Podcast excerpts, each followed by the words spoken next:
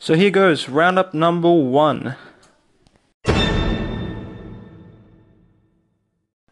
Apple slows down iPhones after one year. Whoa, okay, that's a big deal. Judging by the fact that their latest phones cost upwards of a thousand bucks, you'd expect that you'd get something that'll last longer than only one year. Well, Apple's explanation? They say by slowing down their phones, less battery is used over time, thus effectively increasing the longevity of the phone. Still, one year is a bit short.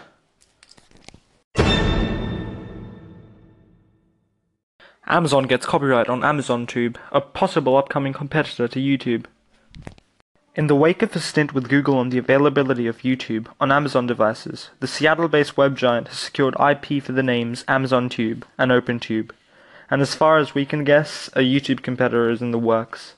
Well, we'll see how that pans out, because Amazon really hasn't said anything confirming the existence of such a service, but, well, we're speculating.